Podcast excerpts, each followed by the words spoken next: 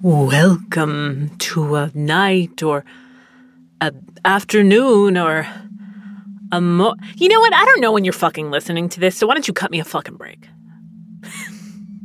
what a great intro, I know. Welcome to Obscure Chatter, Halloween edition. This, ladies and gentlemen, is the first and only episode of Obscure Chatter where I am not watching something. If you are new to Obscure Chatter, know that I typically listen to uh, just a tiny little sliver of a movie or television show and let that dictate the runtime. And it's something that's a favorite of mine. If we have a guest on, they are talking about. You know what?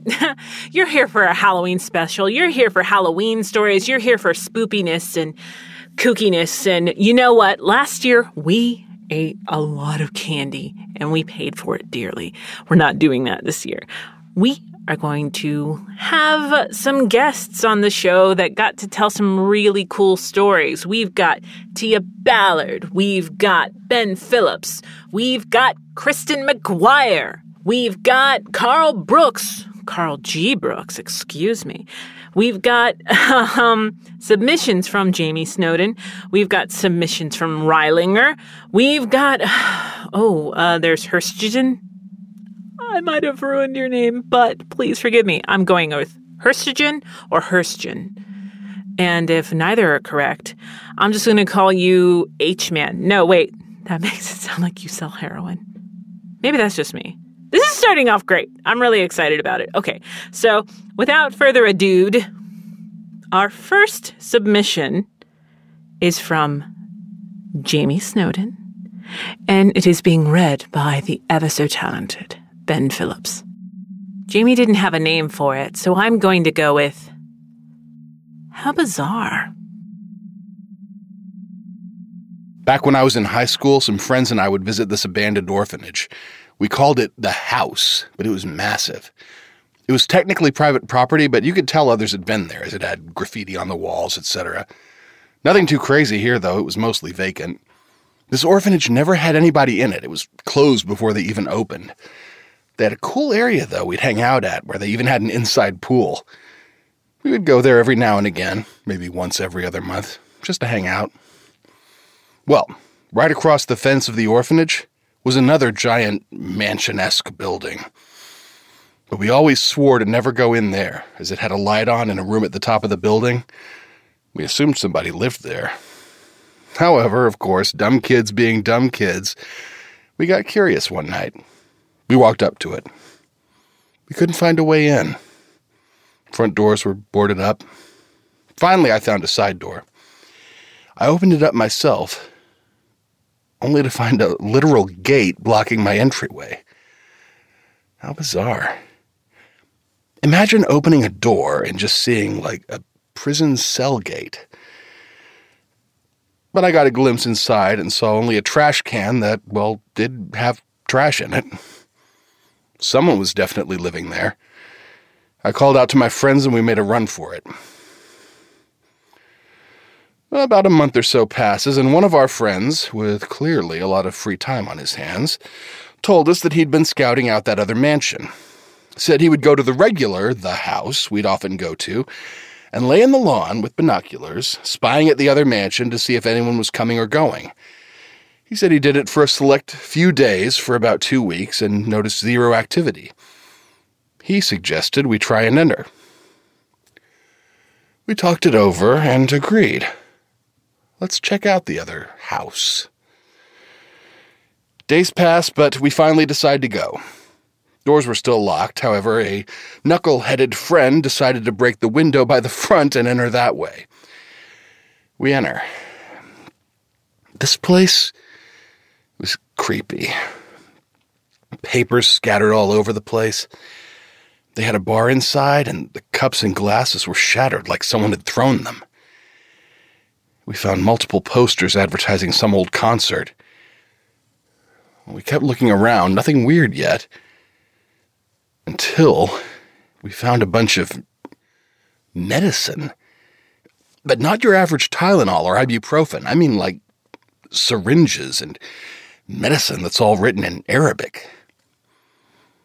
Then my friends find two Bibles one big and one a bit smaller. Well, once they got the Bibles, things got weird. We started hearing voices. Like, at first we thought some people were outside, so we were freaking out, but I don't think that was the case. But fearing getting in trouble, we realized it was time to leave. We all rushed to get out, and our friends found a door. They all left, myself included. All of us except our friend who held the big Bible. For some reason, all the doors for him were locked, even the one that all of us just left from. He tried to escape and said he kept hearing voices. He even tried breaking a window to escape, but it, it, it wasn't breaking. He finally decided to set down the Bible, and only then did the window finally break and he fled, leaving the Bible on the floor of the mansion. We all regroup in a friend's car heading back to my dad's house where we came from. All feeling a bit freaked out, we were just glad to be heading home. However, my other friend still had the small Bible. We get back to my dad's house, and he sets the small Bible down on the kitchen table. My friends spend the night there, but go to different rooms. We say goodnight and spread out. Downstairs in the living room, which is connected to the kitchen, it's me and two more friends sharing the couches. We're all talking, having a good time. Then we hear what sounds like a chair from the kitchen table getting lifted up and set back down. We look over. Nothing, and nobody's there. Except the small Bible. We're freaked out. Was the chair propped up and just fell back down or something? A friend asks. No, I was sitting there and I swear it was on the floor, another friend says. We say, screw this, and throw the Bible outside of the front door onto the welcome mat and agree that we'll deal with it in the morning. We wake up, Nothing else weird occurred. My friends left, one of them taking the small Bible home with him.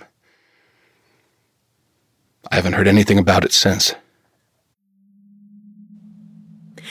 You know, I really don't have a lot of spooky stories. I think on that anime show, I did tell one about being stalked. That wasn't, I didn't consider it a scary story. I just considered it being a woman in the world. Isn't that hilarious? I need to go back to therapy. Uh, thank you, Ben, for reading Jamie's submission. And Jamie, thank you for submitting. Thanks to all that submitted. I'll thank you more, I'm sure. But uh, up next, we have a story read and relived by Kristen McGuire. Kristen didn't have a name for it, so I'm going to go with the story went something like this. The following is a true story. I grew up in Northern Virginia, just outside of Washington, D.C. The area was heavily forested, with lots of bike trails and nature paths. My friend Lee and I spent many hours traipsing through the woods behind their house. There was an overturned Volkswagen Beetle rotting away in the middle of the dense foliage, more rust than car. There was also an overturned wheelbarrow and what looked like pieces of asphalt scattered all around the vehicle. Naturally, a car just rotting away in the middle of a forest had to have an amazing origin story, which Lee was happy to entertain me with. The story went something like this A young couple got into a fight on prom night. The boyfriend was driving them home in the rain and took a turn too fast. The car crashed, and the couple was instantly killed. The road's curve was supposedly so notorious for causing crashes that it was torn up, hence the pieces of asphalt everywhere. Of course, I don't know if any of that was true, but it didn't change the fact that we visited the car often, hoping to catch sight of a ghost or two. One day, we decided to take my mom's camera and take a bunch of pictures of the car and the area around it. Digital cameras were just becoming popular, so they were still rather expensive, I was just using a point and shoot camera that still used film. We snapped pictures of the car from all sorts of different angles. the wheelbarrow, and anything else that we thought looked like it could possibly be haunted. There was a tree not far away that had been struck by lightning, so it was devoid of leaves and mostly black. We took a picture of that, too.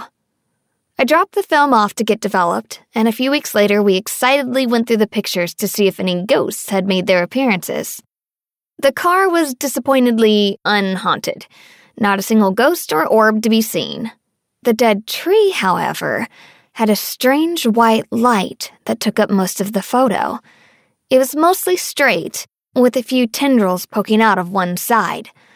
Lee and I studied it for a long time and couldn't figure out what it was. Finally, I decided to look at the negatives of the photos that were in the package with them.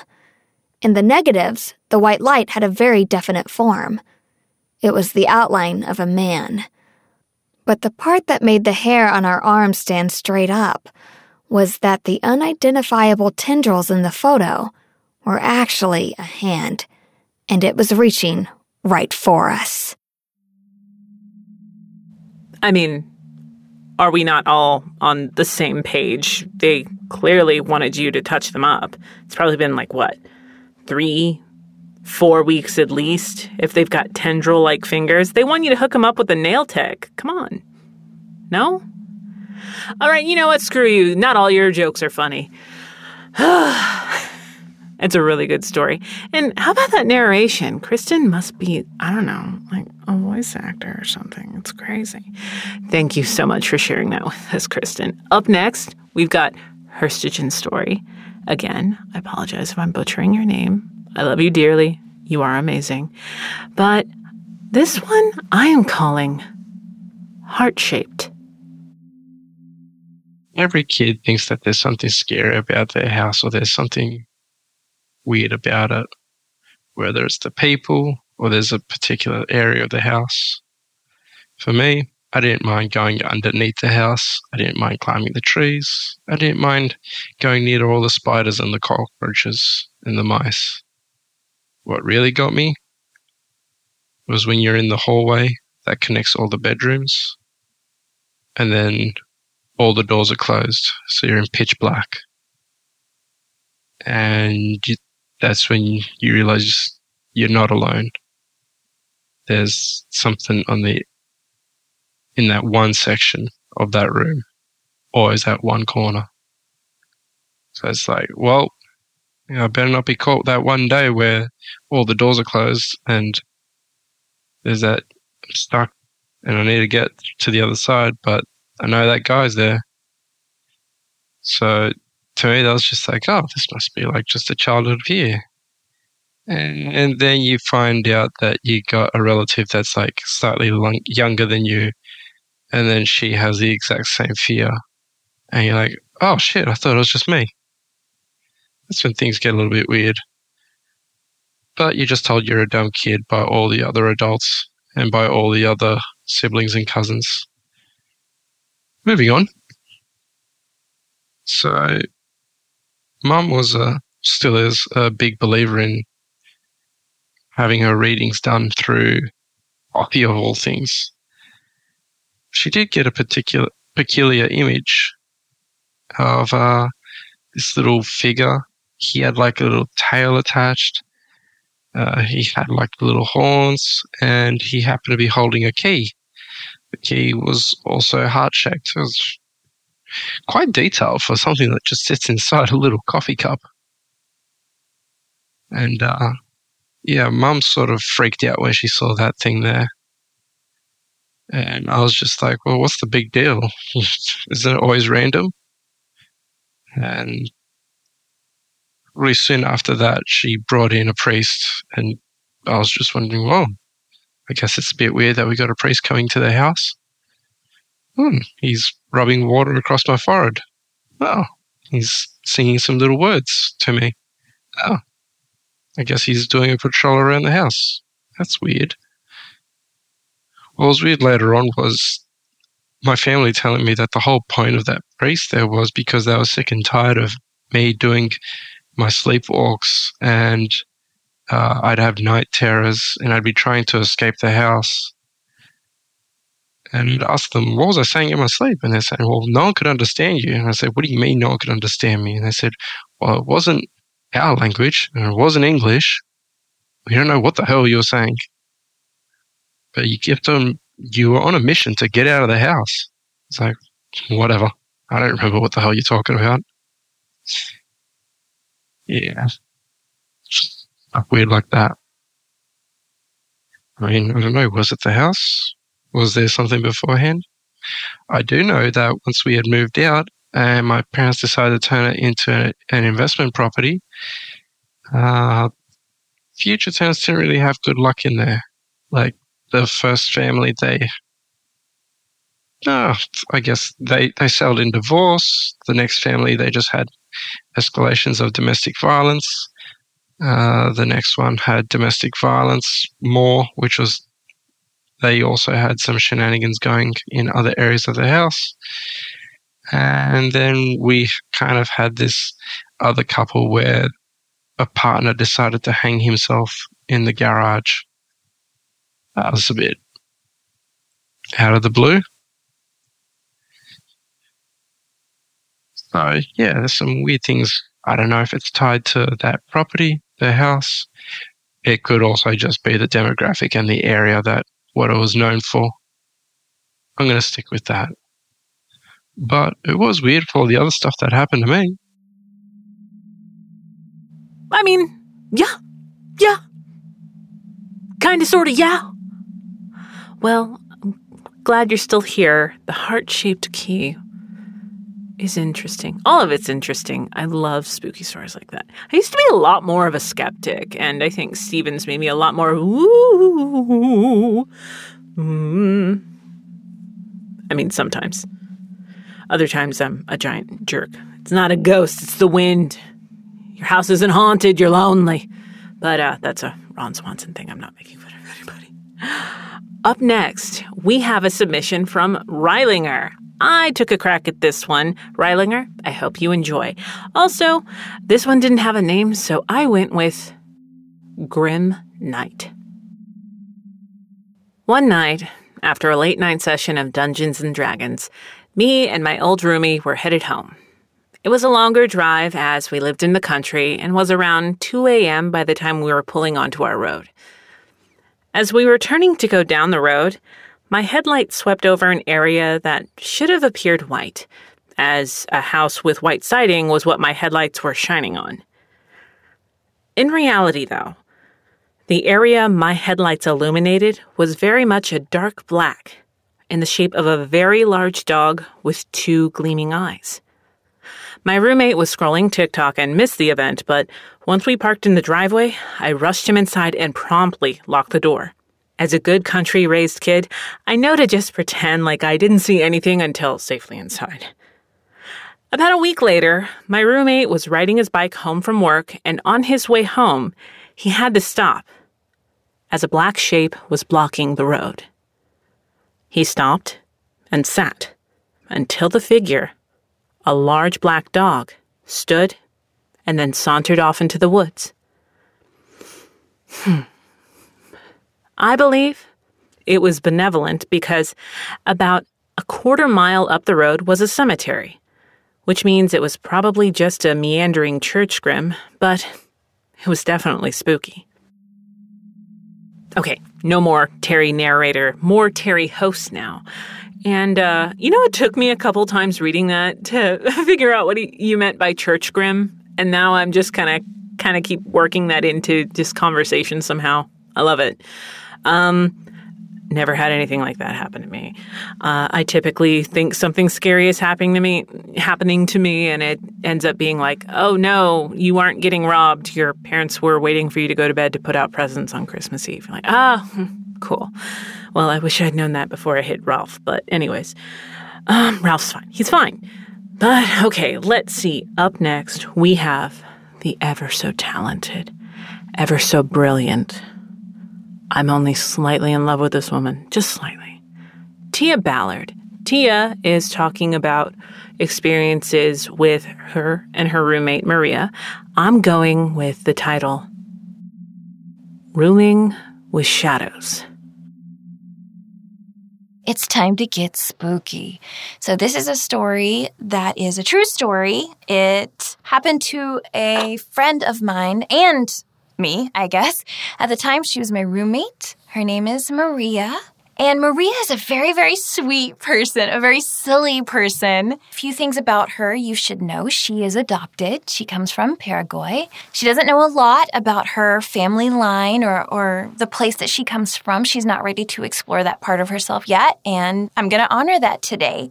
But I will tell you that the thing that she did know about her, or does now know about her past, is that it's very tightly wound in Mayan culture. If you know anything about Mayan culture, it, it has some dark times. So, knowing that, uh, let's move forward.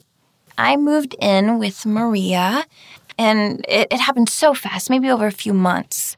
She began to get different cranky, angry, anxious, nervous all the time. She was started having uh, nightmares, terrible nightmares, night terrors. Um, she would see dark figures that looked like animals crawling down the walls and staring at her. She would see um, old women in the room. She saw the Hat Man, and the way she described him in particular was they were very aware of each other. She knew that he was there and he knew that she saw him. And it filled her with so much fear she she didn't get any sleep. And so over time, she became a shadow of who she was just cranky, unhappy, confrontational. It also led her to some dark things. There was like a heavy cloud hanging over her all the time. She would look up you know, gore things or morbid things online. And it was almost as if this anxiety that she was living in, she was trying to control it somehow. So by jumping in headfirst into those things that are scary, she was somehow facing it. But it was this weird cycle that got worse and worse. At one point, she came to me in the middle of the night sobbing, saying that she'd seen someone on our stairs and this person looked like a burn victim. It frightened her.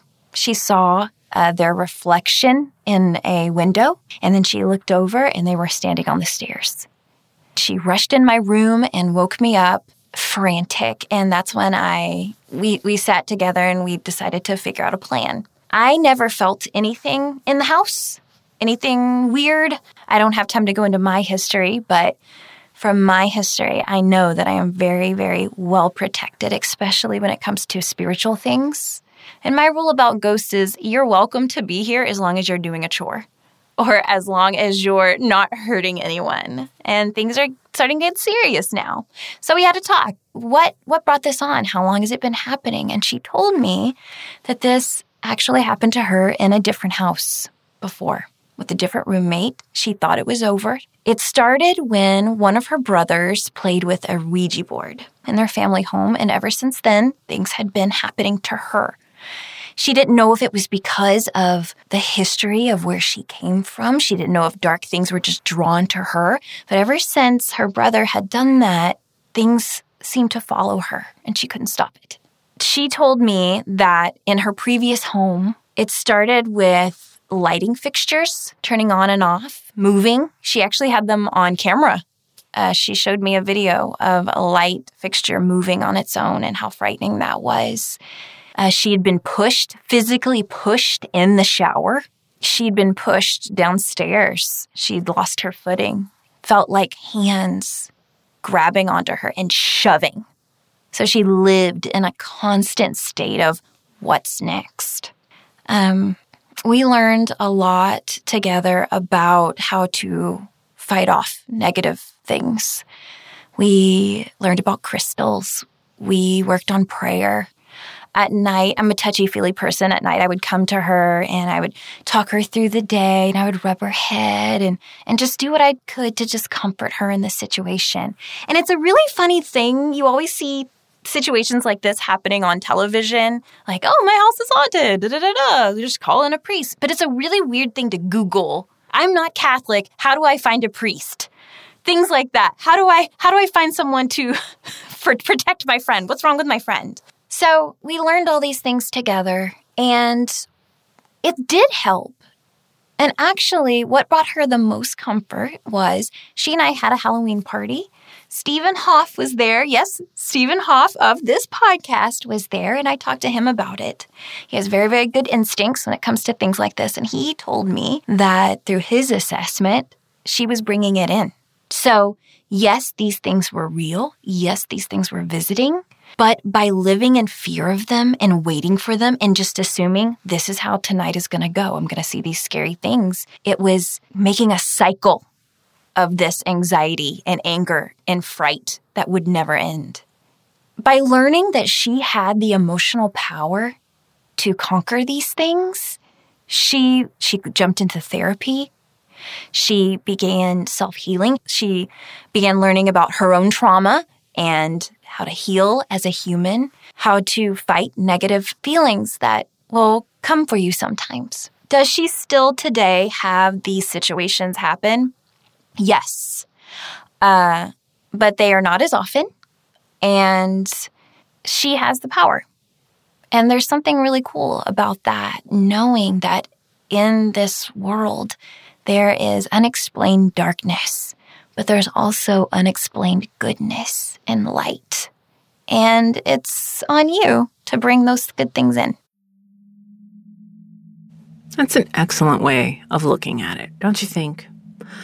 Tia, thank you so much for sharing. Also, Maria, thank you for sharing. And who could have seen that Stephen mention coming? Because I didn't, and he didn't. But again, thank you for sharing. I know stuff like that's very, very personal, and we appreciate you allowing us to share it with the Obscure Chatter crowd. Our final story tonight is a submission from Carl G. Brooks, which, Carl, thank you so much for participating.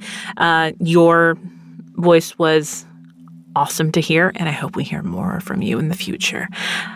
Our last story tonight is called A Drive in Darkness. Driving through the woods at night isn't my ideal choice.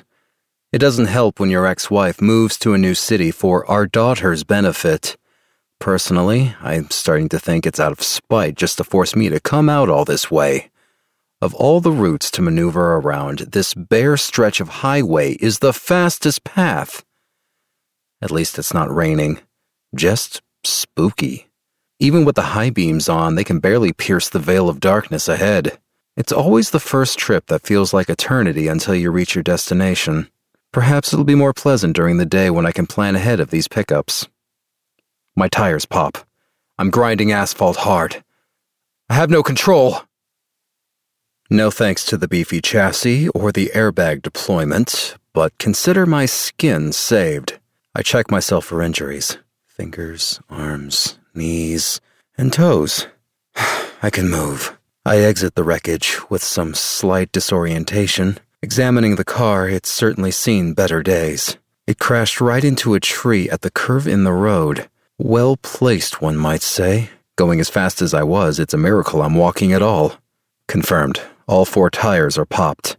The front tires are nearly disintegrated. What did I run over? I start walking in the direction I came from, both in search of clues and to find a steady cell reception. Yep, this was absolutely the fastest route. 20 minutes fly by as I walk and grow more and more frustrated with the no service illuminating at the top dashboard of my smartphone, the greatest heights and feats human beings have come to accomplish in our timeline, and still nothing works. Something hit the bottom of my foot through my shoe. I try to lift it up, but in my own clumsiness, I land on my opposite side. Now a sharp pain hits my thigh. I cry in pain, unsure what struck me. Then I see it. A strip of road spikes laid across the highway, nearly camouflaged by the night. Who would lay this out? Robbers? As I try to regain my footing, my own curiosity seems to have given me an answer far too soon than prepared. Footsteps. I turn to see what could be lurking behind me, and sure enough, a large, hairy beast of a man can be seen slowly approaching my direction. Some may argue my next course of action would be careless, irrational, even, and they would be right. In my current state, bleeding under the left foot and the side of my right leg, I hastily hobble through the woods in hopes to lose track of the bear sized behemoth now in pursuit of my person. Now I know how all those damsels must have felt being chased down by machete wielding undead maniacs at summer camp. No weapons at my disposal. The closest instruments are branches and pebbles surrounding my path. There's a tire iron back of the car. Maybe I can make it back? Where am I? Through the forest's darkness, a small light can be seen from a cottage just ahead. Still wincing in pain, I make a push for the house. Maybe someone can help. Maybe they have protection. I knock at the door ferociously, praying someone's inside. Desperately, I reach for the doorknob. Another miracle happens. It's open. Clamoring my way inside, the first act is to find a weapon. Eureka! A fire iron. The door bursts open, and the giant swings it wide open, stomping his boots upon entry. I flail the iron rod in his direction, and he speaks to me, saying, Are you hurt? off put by his response, I. Your leg looks pretty nasty. Uh, let me get my med kit. I lowered the rod in disbelief. He was trying to help me. I ran when all he wanted to do was help. His name is Zeph. He had admitted to laying out the road spikes. Zeph's intentions were to be of help by creating accidents. A car would hit the spikes, the driver would lose control, and he would be there to help. Reckless as it sounds, he's been living on his own since his parents passed away. So he's been here this whole time. Alone. No malicious intent was meant behind his actions. All Zeph wanted was basic human interaction. I tell him about my daughter and the new challenges I face. I don't know exactly what would be the moral of the story. Don't judge a book by its cover. Uh, ask a mysterious person at night if they plan to murder you or help you. But it's quite possible we can help each other out. I'm going to go with no, Carl. Like a big no. But thanks.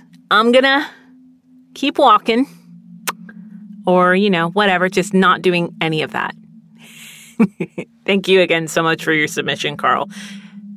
How great is his voice? How great is everybody's voice? Thank you, everybody that participated. We had six amazing stories, and that's because of you guys who have continued to allow Obscure Chatter to play around in your house, in your car, in your earbuds, all that stuff. And I very much appreciate it. We will be back in November and uh, for those that are interested, we are still taking donations via Ko-fi, but not a requirement. Uh, you know, we just like coffee. Thank you again for everybody that submitted. Happy fucking Halloween. Also, happy Halloween uh, for those who don't like cussing. I don't know why you're listening me. But we will be back in November, like I said. And until then, read spooky stuff, watch spooky stuff, and just be spooky.